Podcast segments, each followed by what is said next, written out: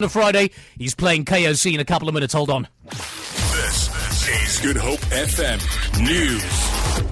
Bykomende ligondersteuning is versoek om die veldbrand in die Skiereiland onder beheer te bring. 'n Woordvoerder van Sanparks, Mil Collins, sê die vuur woed nou op die kruin van die 12 Apostles Bergreeks. Die brand het gistermiddag van die Oude Kraal Natuurreservaat naby Kamsbaai versprei na die Tafelberg Nasionale Park. Die vlam het gisteraand die Lexus 12 Apostles hotel bedreig wat ontruim is.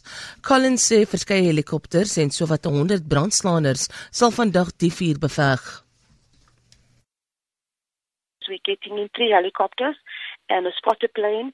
The first of these aircraft will arrive around about 10 and 11, and the rest will come between 12 and 2. We've also sending in fresh crews this morning and a lot of additional people just to try and contain this fire. The road was closed between Lundadno and Camps Bay last night. The city and ourselves, the National Park and Sand Sandbox, are still trying to contain this fire.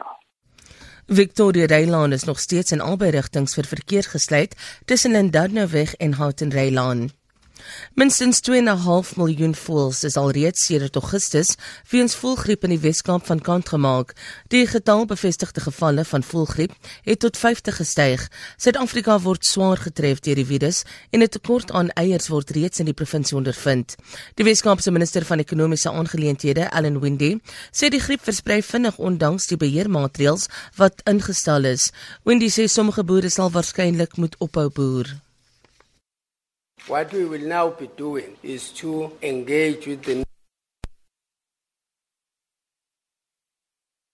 Ons is al klaar by 2.5 miljoen voëls wat nou uh, dood is uh, of gekal of uh, of ehm um, deur die siekte nou dood is. Uh hierdie het nou 'n uh, groot impak uh, op die bedryf self, uh, meer as 800 miljoen, miljoen rand se waarde uh direkte waarde en uh, ons is besig as provinsie met onderhandelinge uh, by nasionale departement van landbou uh en ons is besig om te praat oor uh kompensasie ons is ook besig om te praat oor die inenting KwaZulu-Natal se premier, Willis Machunu, sê minstens 130 miljoen rand word benodig om die skade by skole na Dinsdag se verwoestende storms te herstel. Die provinsie is ook tot rampgebied verklaar na die storms wat honderde geboue, 130 skole en paaie beskadig het. 14 mense is tydens die storms dood. Machunu sê hulle sal seker maak dat alle matrieks van jaar hulle eindeksamen kan skryf.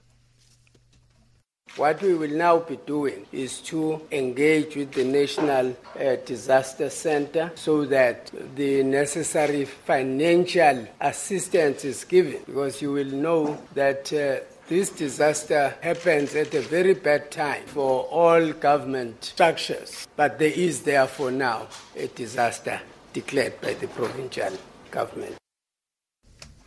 Die Suid-Afrikaanse Inkomstediens sê hy het meer as 'n miljard rand van 2000 belastingbetalers verhaal onder sy spesiale vrywillige bekendmakingsprogram.